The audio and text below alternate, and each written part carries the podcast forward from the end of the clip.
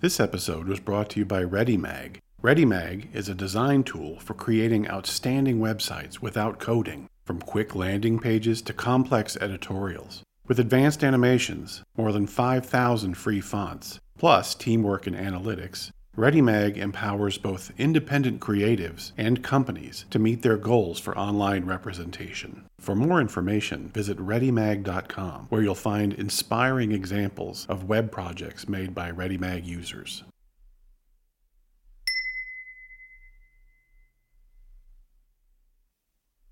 Going to Spin Magazine after GQ was intentional. I took a salary cut pretty big one. And in terms of prestige, my mother was like, What the fuck is Spin Magazine?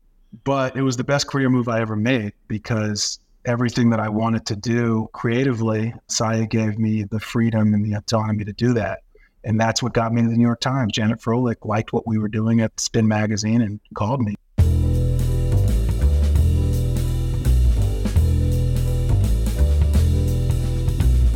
This is Print is Dead. Long live print a podcast about magazines and the people who made and make them. I'm Deborah Bishop. I'm Nicole Dyer. I'm Patrick Mitchell. Where do magazine designers go after all the magazines are gone? That's a question we've often pondered in recent years. Well, if you've been paying close attention, you'd probably guess, as it turns out, a lot of them go to Cupertino, and much of this migration can be traced to 2014, when today's guest, AIGA medalist and Emmy award winning creative director Arem Duplessis left his storied job at the New York Times Magazine to go to work at Apple. You might be asking yourself, why would one of America's most high profile magazine designers leave a coveted job at an iconic publication, one that brought him global recognition, countless awards, and deep creative satisfaction, for a famously secretive company known, well, for locking away its talent? In a vault of non disclosure agreements. But the better question might be why wouldn't he? Duplessis is arguably one of the most influential creative directors of his time. His 10 years of covers for the New York Times Magazine shaped its vision and identity. As creative director at GQ, he helped create the now ubiquitous Gotham family of fonts, and he's blazed the trail for print designers in search of digital futures. While the departure of big name magazine designers like Duplessis to Silicon Valley may strike fear in some, it reaffirms what many of us have long known. Despite years of slumping newsstand sales and magazine closures, the all purpose skills of elite creative directors are still very much in demand. As former ESPN creative director Neil Jamieson said, why wouldn't Apple be hiring magazine designers? No other category of designer is more multifaceted. Beyond the fundamentals, they do branding, packaging, identity, storytelling. They have experience on set with video, social, and short form storytelling. There's no question there's a dire need in the corporate world for these kinds of skills. The question that remains unanswered so far is can that kind of digital work ever deliver the same creative fulfillment that magazines do? We talked to Duplessis about learning to scuba dive in his dad's Virginia quarry the modeling career that wasn't, cutting his teeth at the controversial hip hop magazine Blaze, adapting to life on the West Coast, and what he's planning for life after work. Let's meet Rem. Let me start by saying that I predate you by a bit, and by that I mean I worked on magazines before computers. Mm-hmm. So, given that, Steve Jobs and Apple are almost godlike in the effect that they've had on our business. And because of that, most art directors I know are total Apple nerds. We watch sure. every keynote, we buy all the products, we cried when Steve died. So, in the eyes of many of us in 2014, you basically moved to heaven or the Garden of Eden, however you want to think about it. But I am wondering did you have a similar sort of spiritual relationship with Apple? And if so, did that play any kind of role in your decision making process that led you there? Was it purely about creativity and career, or was the Apple mystique part of it too? Well, like you mentioned, and so many others, it was a part of my, you know, it's equivalent to a foreman and his hammer. Those were the tools of the trade. When I got into the business, I did start out on a Mac, and it was a big part of, of what I did. And I quickly became a fan of Apple and an Apple nerd for sure, and needed every product, wanted every product as it was announced And that excitement, you know, it continues to this day. I'm still a huge fan. Deciding to come to Apple was definitely centered around, I think, Steve's messaging around Apple being a design company. And yeah. Design being at the forefront and design being so important to the uh, company's mission. It just seemed like that was the North Star of Apple from the beginning was yeah. design and good design. So for me, that was extremely appealing and, and it made sense, you know, once I decided to transition out of the magazine world. I saw this quote. An unnamed magazine editor said, I think some designers are enamored with the notion of working for Apple, but once you get there, you become anonymous. The magazine business is really the only place where designers get credited publicly. Do you miss seeing your name out there, getting credit for all that amazing work? No. I think the, the thing about magazines in general and it's not just Apple, it's really magazines. You know, there's a masthead. Yeah. I mean, there's literally a place where you can go and see who the creative director is, who the director of photography is, editor and contributing writers. It's all right there in front of you. There's no other brand, really, no other platform that does that. So I don't miss it. I don't miss getting any credit for the work that I do because it was definitely a team effort. I hired some really good people that was the magazine business. That was very much a part of the magazine business, but also it was a unique thing about the magazine business to have that kind of baby that you literally have your name on and your team's name on, and you get all this credit for it or blame when it's not yeah. so good, too. So, no, I don't miss that. I got into this business because I had a love and fondness for design. And I've always felt blessed, and I'm not bullshitting, I'm serious. I've always felt blessed that I've been able to work in this field. And when I first started out, I went to a school that had a really small design department. I think there were like four of us that graduated. So for me, I just wanted a job in design. That was my goal. It wasn't to win awards and have my name on a magazine and anything close to that. Do you miss those collaborations? Are you able to maintain the collaborations, or is it mostly internal collaborations at this point? No, I'm still able to collaborate with creators from not only internally, but externally too. So I, I still have that, which is great. I definitely enjoy that part of the job. Apple has come up, and I don't know if you've listened to any of our previous episodes, but it's come up a few times. Everyone's talking about how Apple keeps hiring all these magazine people. Mm-hmm. And I know you can't divulge anything about what goes on there, but what is it about magazine thinking that makes magazine makers so appealing, not just to Apple, but to other sort of non magazine companies? Looking back on it, and, and, I didn't have this perspective while I was in magazines, it got to a point where I felt in many ways that I was uh, becoming obsolete, obsolete toward the end, you know, or magazines were becoming obsolete, at least in the way that I kind of came of age with them. So for me, it was I was nervous about being able to tell my story as a magazine creative to these other brands. You know, I was in magazines my whole career. So I quickly learned that what I perceived as a weakness was actually a real strength because if you look at the creation of a magazine, when you work for an agency or even a design firm to a certain degree, you're not assigning illustration, you're not working with photographers, you're not working with maybe fine artists, you're not working with writers on projects in the way you do at a magazine at the New York Times, that happened for me 52 times a year. It was weekly. Yeah. So I was able to collaborate with some of the most amazing people. I was able to get in and refine type and be a design nerd in that way. I was able to articulate art direction and go on sets and lead shoots. It's very rare that you have all of that in one place and still get your hands dirty in design. I was able to do all of that. I still designed magazine covers and feature spreads even even as the lead. That's interesting because I think you're right. I think a lot of us feel like, I think it's changing now, but I think we probably felt like we would have had to apologize for our background to get people thinking we can do jobs outside of the magazine business. But I think what has happened is the outside world has realized what kind of thinking goes into magazines and realized the affection people have, the relationship they have to these mm-hmm. storytelling objects yeah, to be able to tell. Want. Yeah, exactly. To be able to tell narratives. Well, I mean, honestly, what I learned was that it's not like that happened in 2014 when I started at Apple, where all of a sudden there was this kind of epiphany of, hey, magazine people actually do have something to offer. That was just, those were my insecurities. But in reality, coming from the magazine world was a big deal. You know, people wanted to know about it. That was exciting. Most of the people that I work with are from design firms or from agencies. So at the time when I started, there weren't any, there weren't too many magazine people coming into Apple. So people were intrigued by it and they were fascinated by it and, and they were very respectful of it. What I quickly learned is the amount of work that we do that we put into a magazine and the collaborations that we have, it really allowed us to be able to tell a really strong narrative. Being able to tell a really strong narrative in what we do, our job is to communicate. So that applies to anything, any brand that you work for outside of the magazine world. If you can tell a strong narrative, if you're really good at telling a story visually and directing that mission, there's a lot of value there. We'll be right back. Your contributions are the lifeblood of this podcast. Here's how you can support us in this work. Number one, become a sustaining patron by making a monthly donation. Or number two, make a one time donation in the amount that works best for you.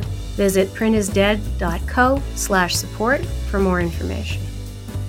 At the New York Times Magazine, you must have been thinking about digital outputs. So, at what point do you stop thinking of yourself as a magazine designer when you're thinking about all of these digital strategies and way to extend the content beyond the printed page. So you must have mm-hmm. been doing that already.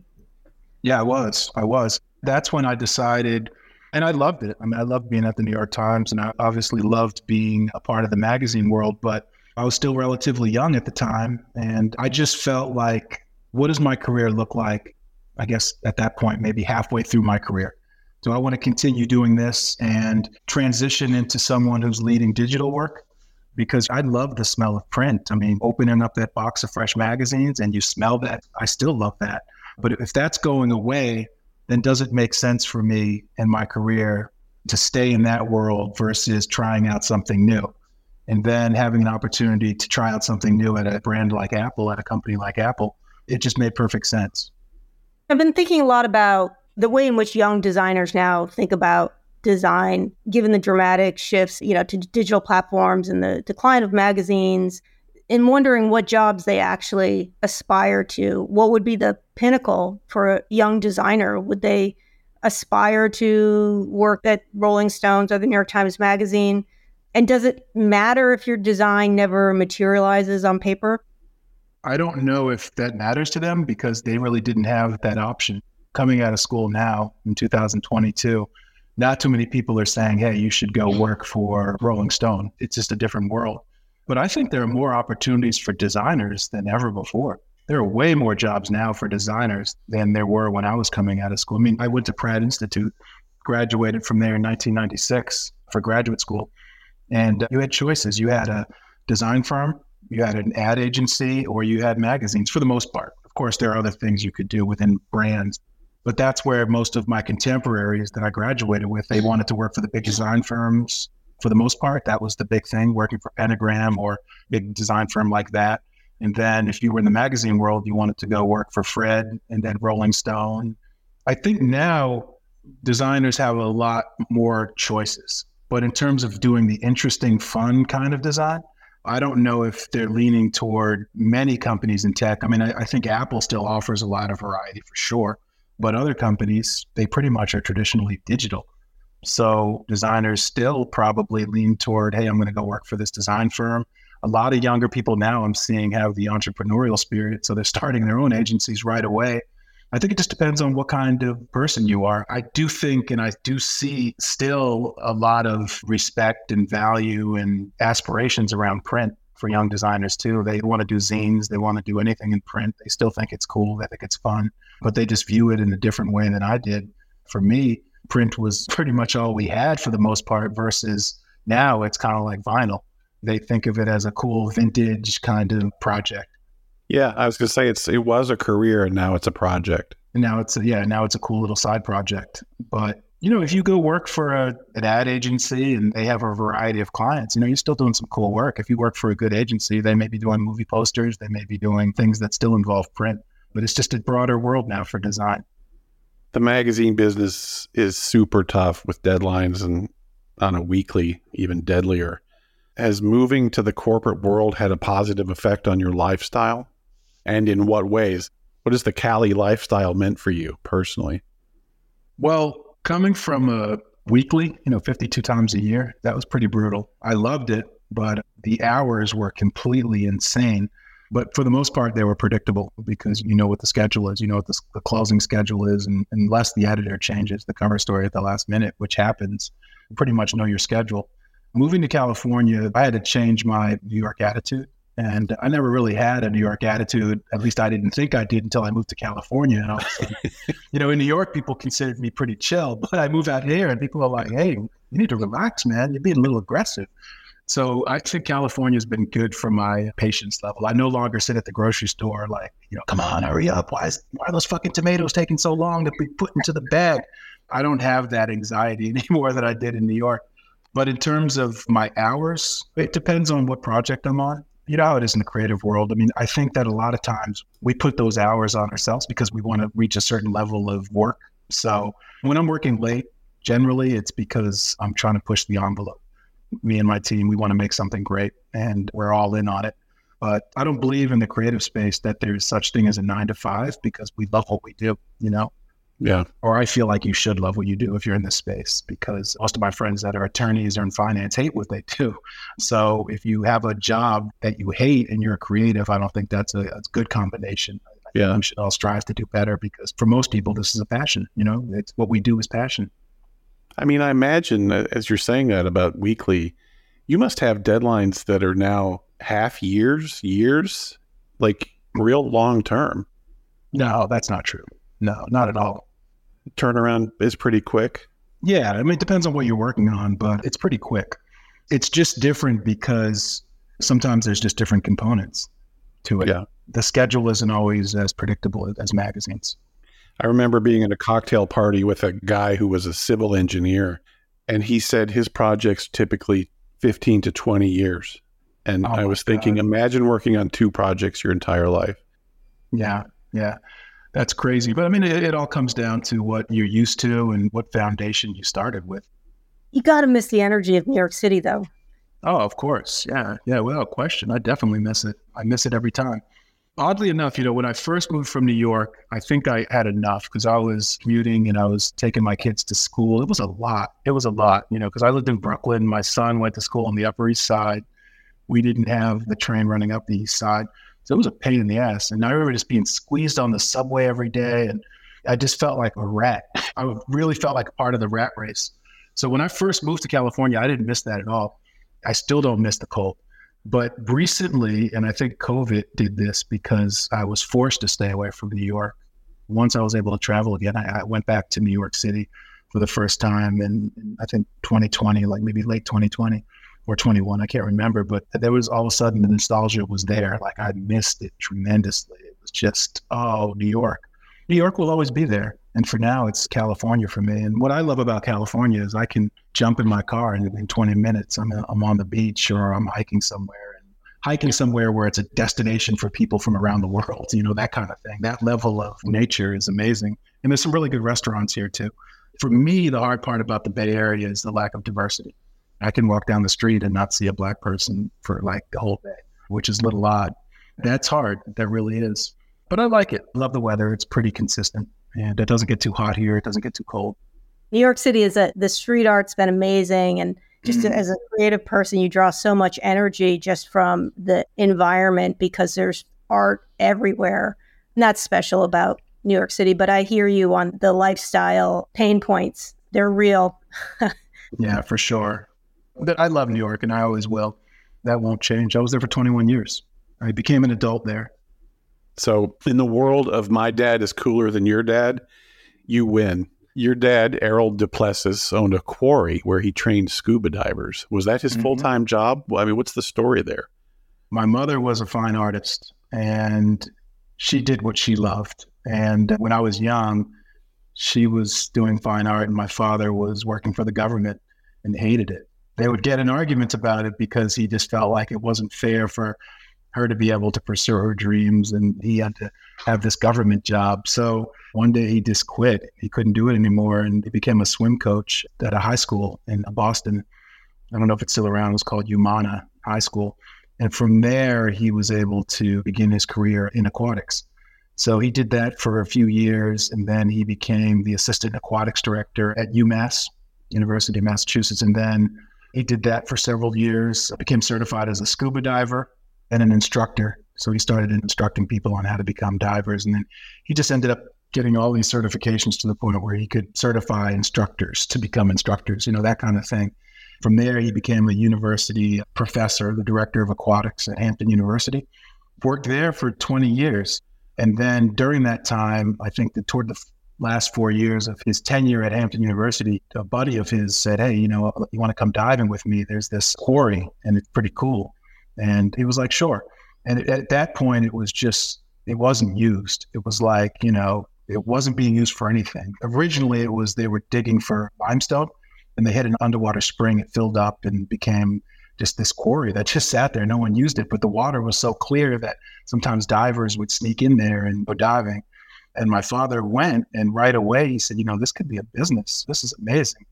He didn't have a background in business, and I'm not going to say that he was the best businessman, but his journey was to turn the quarry into a dive destination. And he did just that. He had government contracts. They filmed a few movies there.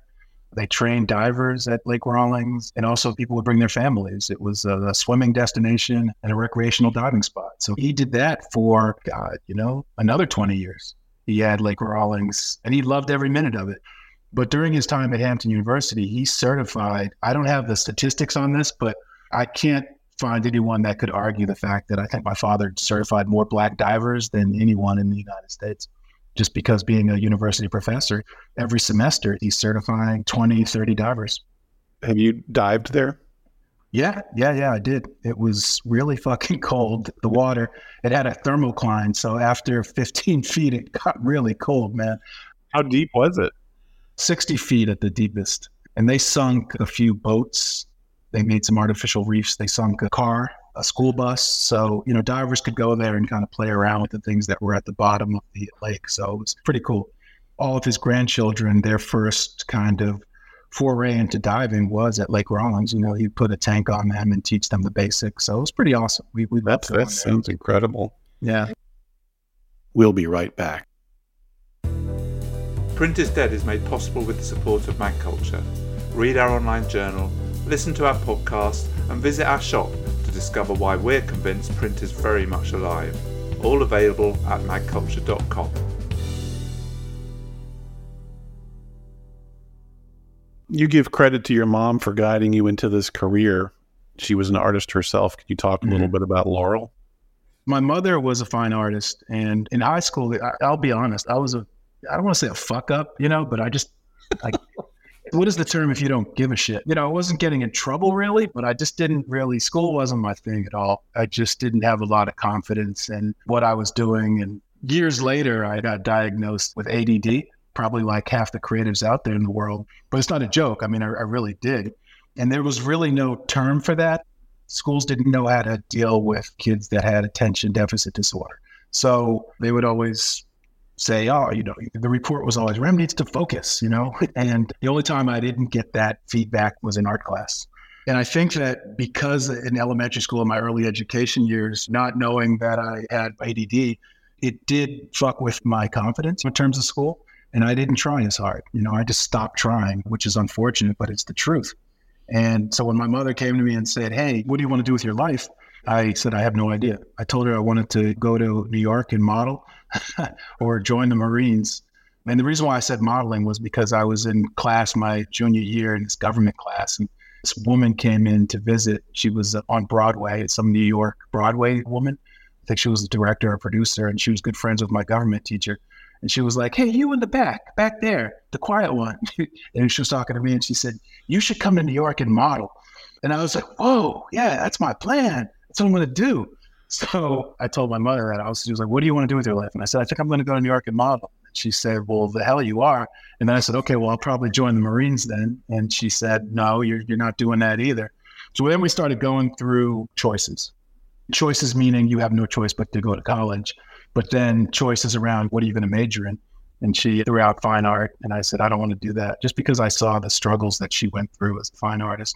And uh, we talked about architecture And we had a friend and family that was an architect, and he told me about the projects he worked on. And it wasn't anything what I thought it would be. You know, he's like, when you first start out, you're an apprentice and you're designing a bathroom for the first five years. So I definitely didn't want to do that. And then she said, Well, what about commercial art? And I said, What's that? And of course, she was referring to graphic design. And the minute she started talking about that, you can design magazines, you can work for an ad agency, you can do movie titling, I was blown away. I, I was like, really? People do that for there, there's actually a job for that? So immediately I was like, yeah, that's what I want to study. I want to do that. So it was almost like that day when she described it, it's like the skies opened up, sun started beaming. It really did because for the first time in my life, I felt like I had a real direction. Did you have any favorite magazines at that time? When I was in high school? No, not really. Because I didn't really understand design, I didn't really look at magazines in that way. I paid attention to the photography a little more, but in terms of the design of magazines, I guess if I saw something cool, I would appreciate it.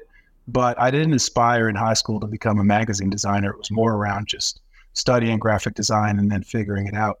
I really didn't develop a love for magazines until, well, indirectly, I probably did early on because my parents had probably way too many subscriptions than they needed to for magazines. So I did grow up with a lot of magazines laying around. But in terms of an appreciation around the design of magazines, it wasn't until I think graduate school where Vibe magazine was launched, I think in 1993 with Richard Baker and Gary Koepke.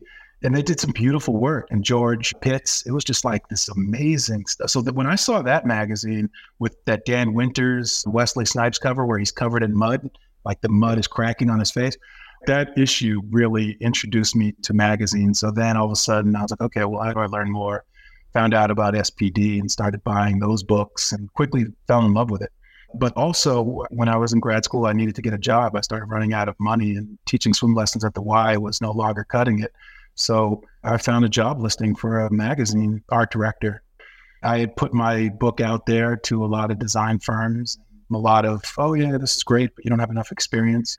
Finally, I interviewed for a job, a magazine, uh, a small magazine.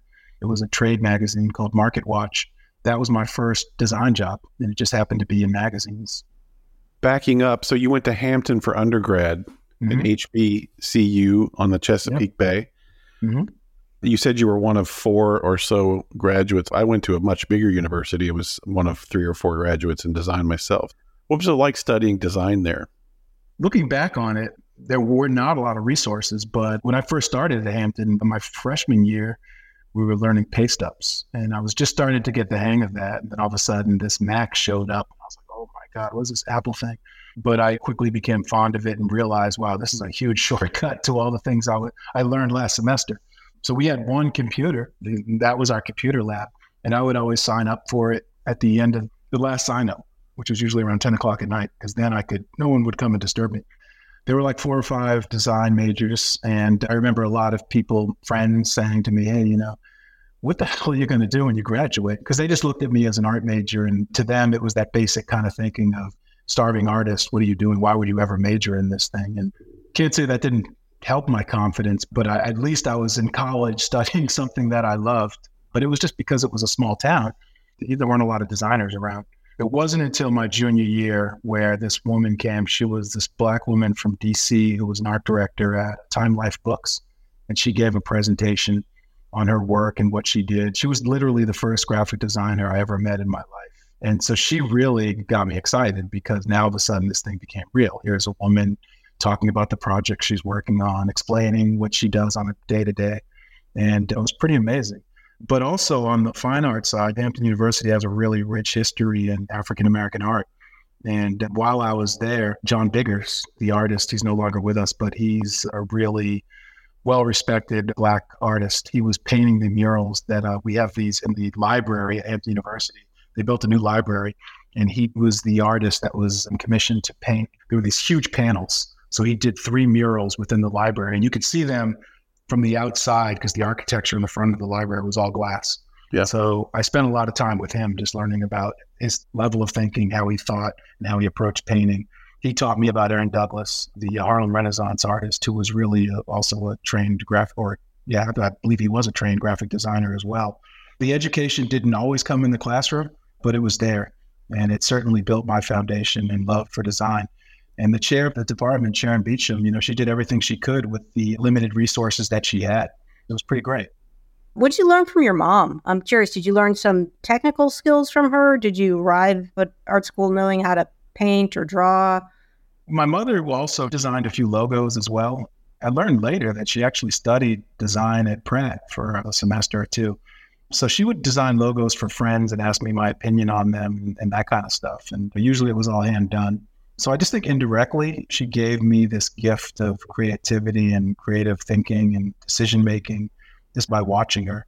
But in terms of the technical aspects of design, especially was terrified of computers, that was all on me. She didn't really ask too much about the technical part of my job. It was always just, my son works for GQ magazine, that kind of thing.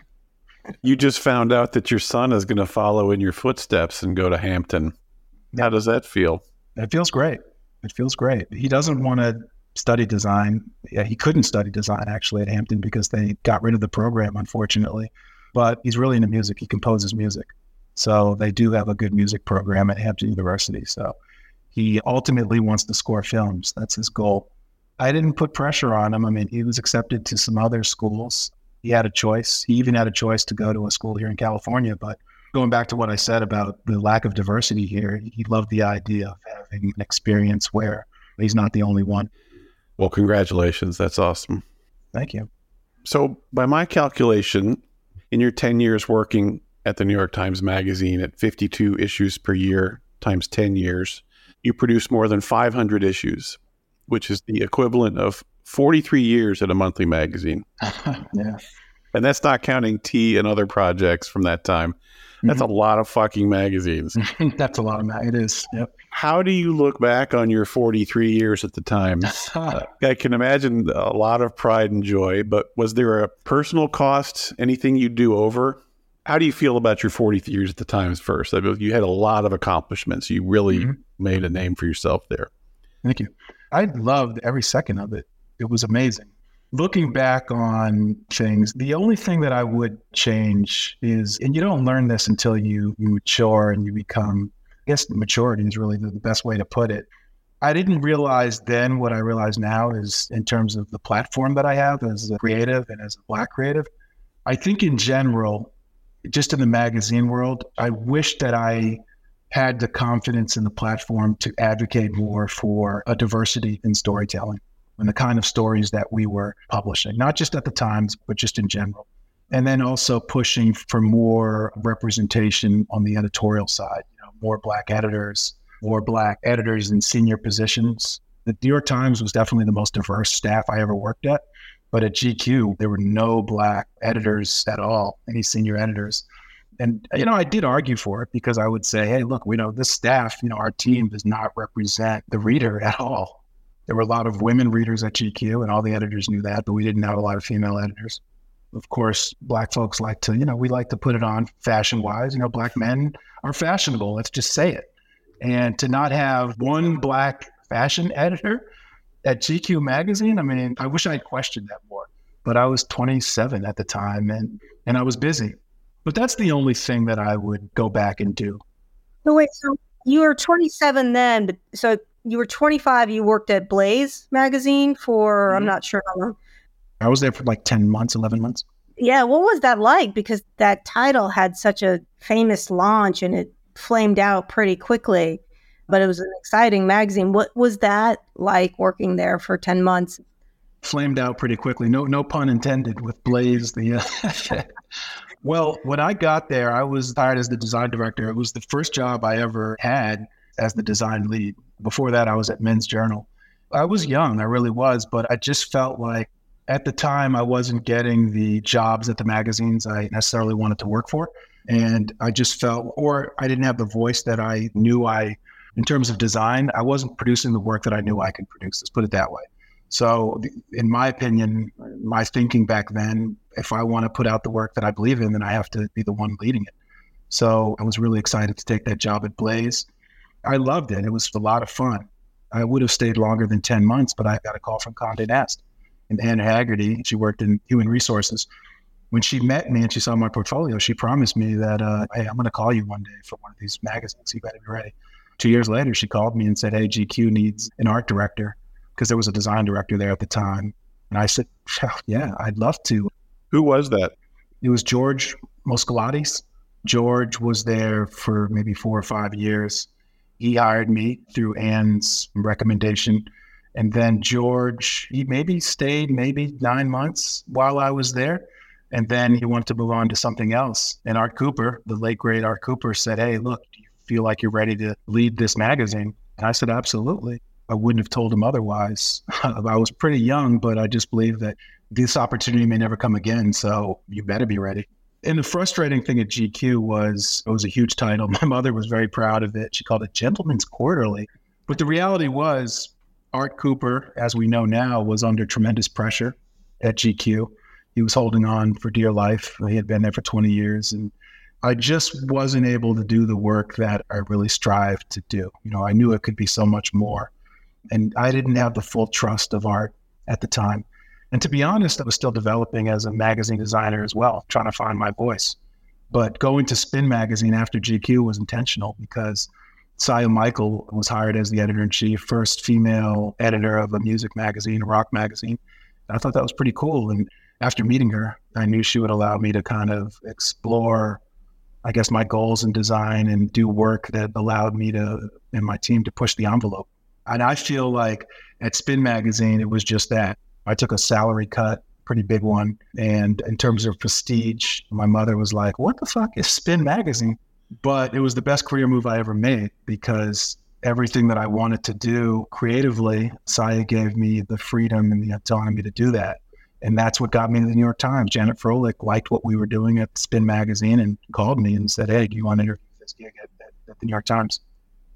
Your mom would not have wanted to know that Spin was launched by the Guccione family. No, no. When I went to Blaze magazine, she was like, Why would you do that? Why would you leave Men's Journal? My father, when I went to, I think, Spin magazine, he, the only thing he said was, Well, you know, just that music world is there's a lot of coke in that world and you just don't start sniffing coke and i'm like yeah dad all right well at this point in my life i'm good i'm not going to throw it all away by all of a sudden becoming a coke hit and then of course when i went to the new york times that was my mother was proud of me again because that title meant a lot to her for many reasons but also her dad her father was my grandfather was a train conductor but he read the times every day that was his thing in the morning he would read it from front to back so when i got the gig there she was really proud of that We'll be right back. Print is Dead is made possible with the support of the Society of Publication Designers. The SPD powers the future of visual storytelling, setting the standard for editorial excellence and shaping the future of visual culture. For more information, visit spd.org. Who are your influences and heroes from your magazine career? Your mentors and influences? I would say influence is definitely Richard and Gary from those days at Vibe. George Pitts was a mentor to me. I would say obviously Fred Woodward did some amazing work. You, Patrick, I love the work that you did at Fast Company. That was, that was awesome. I would pick that up every single time. I was excited about getting that in the mail. I mean, the usual suspects. And then outside of the magazine world, I would just look at a lot of what designers were doing. I loved Robert Brownjohn and his philosophy. Paula Scher was a huge influence on me for multiple reasons. Michael Bierut. The unfortunate thing is, at the time, there weren't a lot of black heroes in, in design, but there were a few. So Michelle Washington and Lance Pettiford. I, I oh, love yeah. the work that he was doing at BT Weekly. There were a few. I loved what David Armario did at, at Men's Journal, him and Tom Brown before I got there. The reason why I went to Men's Journal was because of the work they were doing but that quickly changed. They rebranded the magazine. So I had a lot. I had a lot of people that I really looked up to. I looked up to Janet Froelich, obviously, and Kathy Ryan. So it was unreal when I actually got to work with them. It was kind of a dream fulfilled. It's funny you mentioned Pentagram. You seem like a natural fit for Pentagram. Mm-hmm. Did they ever uh, approach you? No, no, they didn't. I'm friends with Paula and Luke. There were times where I kind of felt like they were waiting for me to show interest in doing that. And Paula would certainly recommend me for some really great jobs. But I'm glad they didn't because I just feel like I'd be a terrible entrepreneur. And the reason why I say that is because I don't like to be removed from the work.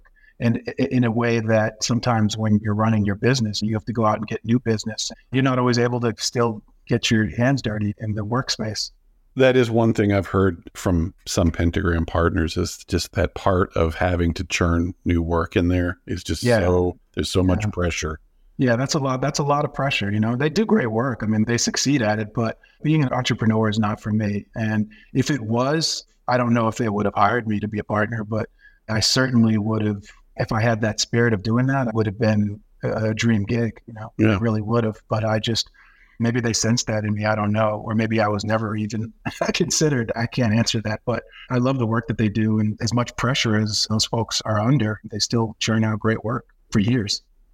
Who's the most famous person you met in your magazine career? Oh man, that's subjective because I've met a lot of famous people. Any heroes?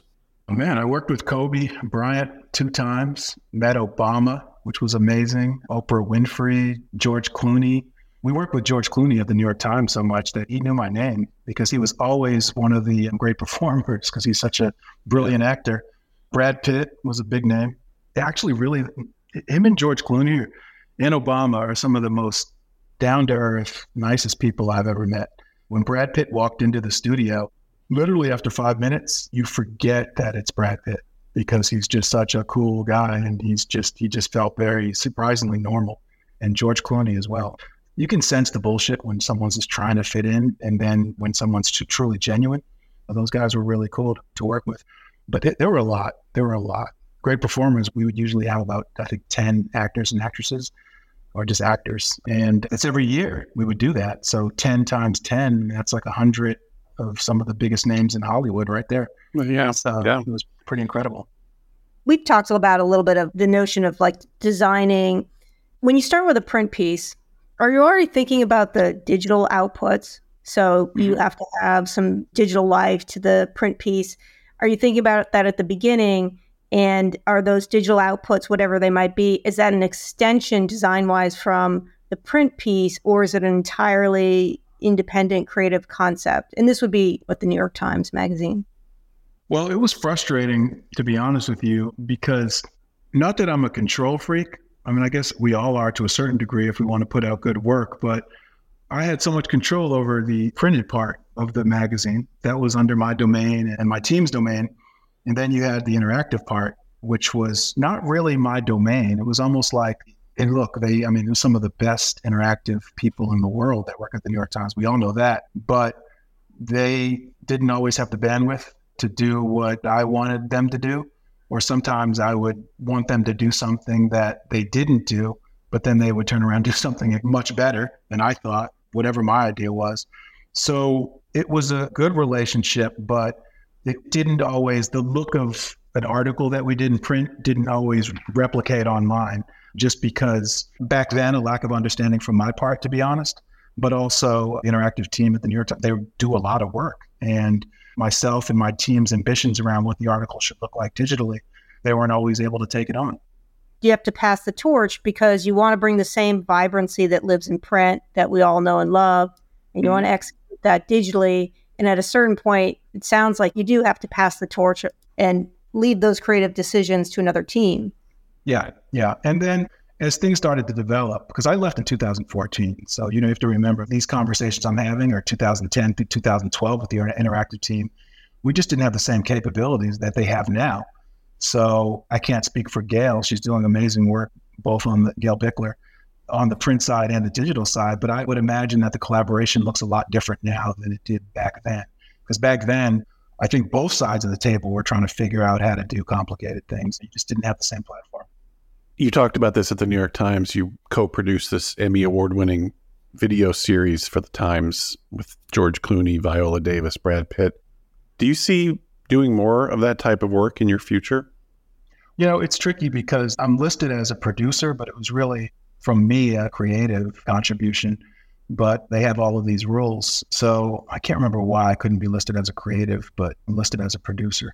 At Apple, I do get to work on a lot of different projects that are really varied. So my creative cup is full there. In terms of going off and producing my own version of that, no, I mean, I think Scott did a great job with that. But my aspirations after Apple are more around going back and teaching I want to bring a lot more Black creatives into the world of design, like my mother did for me. I would just want to educate at a young age the possibilities of what it looks like as a design career and all the opportunities. That's my goal after corporate America for sure. Well, you sort of stole one of my questions because that's actually Nicole had a great question. But if Apple disappeared tomorrow, what would you want to do for work? What would fulfill you? Definitely being a fine artist. I've started doing some side work on the weekends, drawing and doing some collages, and I love doing it. It's very therapeutic. So if money wasn't an issue, I'd be on my yacht doing artwork. I vote for the teaching. I think a lot of kids still don't know that there are design opportunities, that it's even a job, you know, I, I know. think that's no. still okay. Yeah, no, that would certainly be factored in to the, the students would be on my yacht with me and we would all just have a great time. But yeah, that will always be a goal. It, and obviously it has nothing to do with money. It's just more around education. What career advice would you give young Rem coming out of college today?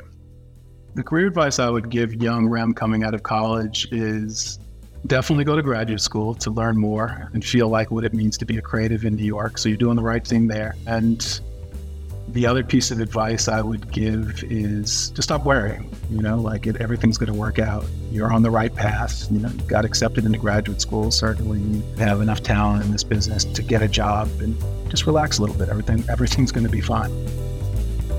You can keep up with Rem by following him on Instagram at Arem Duplessis. If you'd like to connect more deeply with our guests, be sure to visit our website where we have complete transcripts of all our interviews, along with portfolios, archival photos, links, and other great information. Visit longliveprint.co slash interviews for more. In other news, we've got swag. Yep, you can get Print is Dead merch on our site at longliveprint.co slash shop. All purchases go directly to supporting the podcast. Check back often. We're adding new stuff all the time. And finally, make sure you subscribe to our newsletter by using the form on our homepage. It's the best way to stay up to date on all of the Print is Dead news and to receive advance notice on the latest episodes. Print is Dead, Long Live Print is a production of Modus Operandi Design. For more information, visit our website, longliveprint.co. Follow us on social media at Print is Dead Pod. Please give us a like and a review on your favorite podcast app. It really helps. Thanks very much for listening. Your contributions are the lifeblood of this podcast. Here's how you can support us in this work. Number one, become a sustaining patron by making a monthly donation. Or number two, make a one time donation in the amount that works best for you. Visit printisdead.co slash support for more information. Consider switching to digital with ReadyMag, the design tool that helps create websites without coding. ReadyMag's WYSIWYG attitude gives you full control over the result. Just drag whatever you want on the page, customize, and hit publish. Or take more time to fine tune your project with advanced typography, complex animations, integrated analytics, draggable objects, shadows, custom cursors. The possibilities are endless. The first 50 new users to take promo code PRINTISDEAD get a 50% discount to ReadyMag's studio plan. Learn more at ReadyMag.com.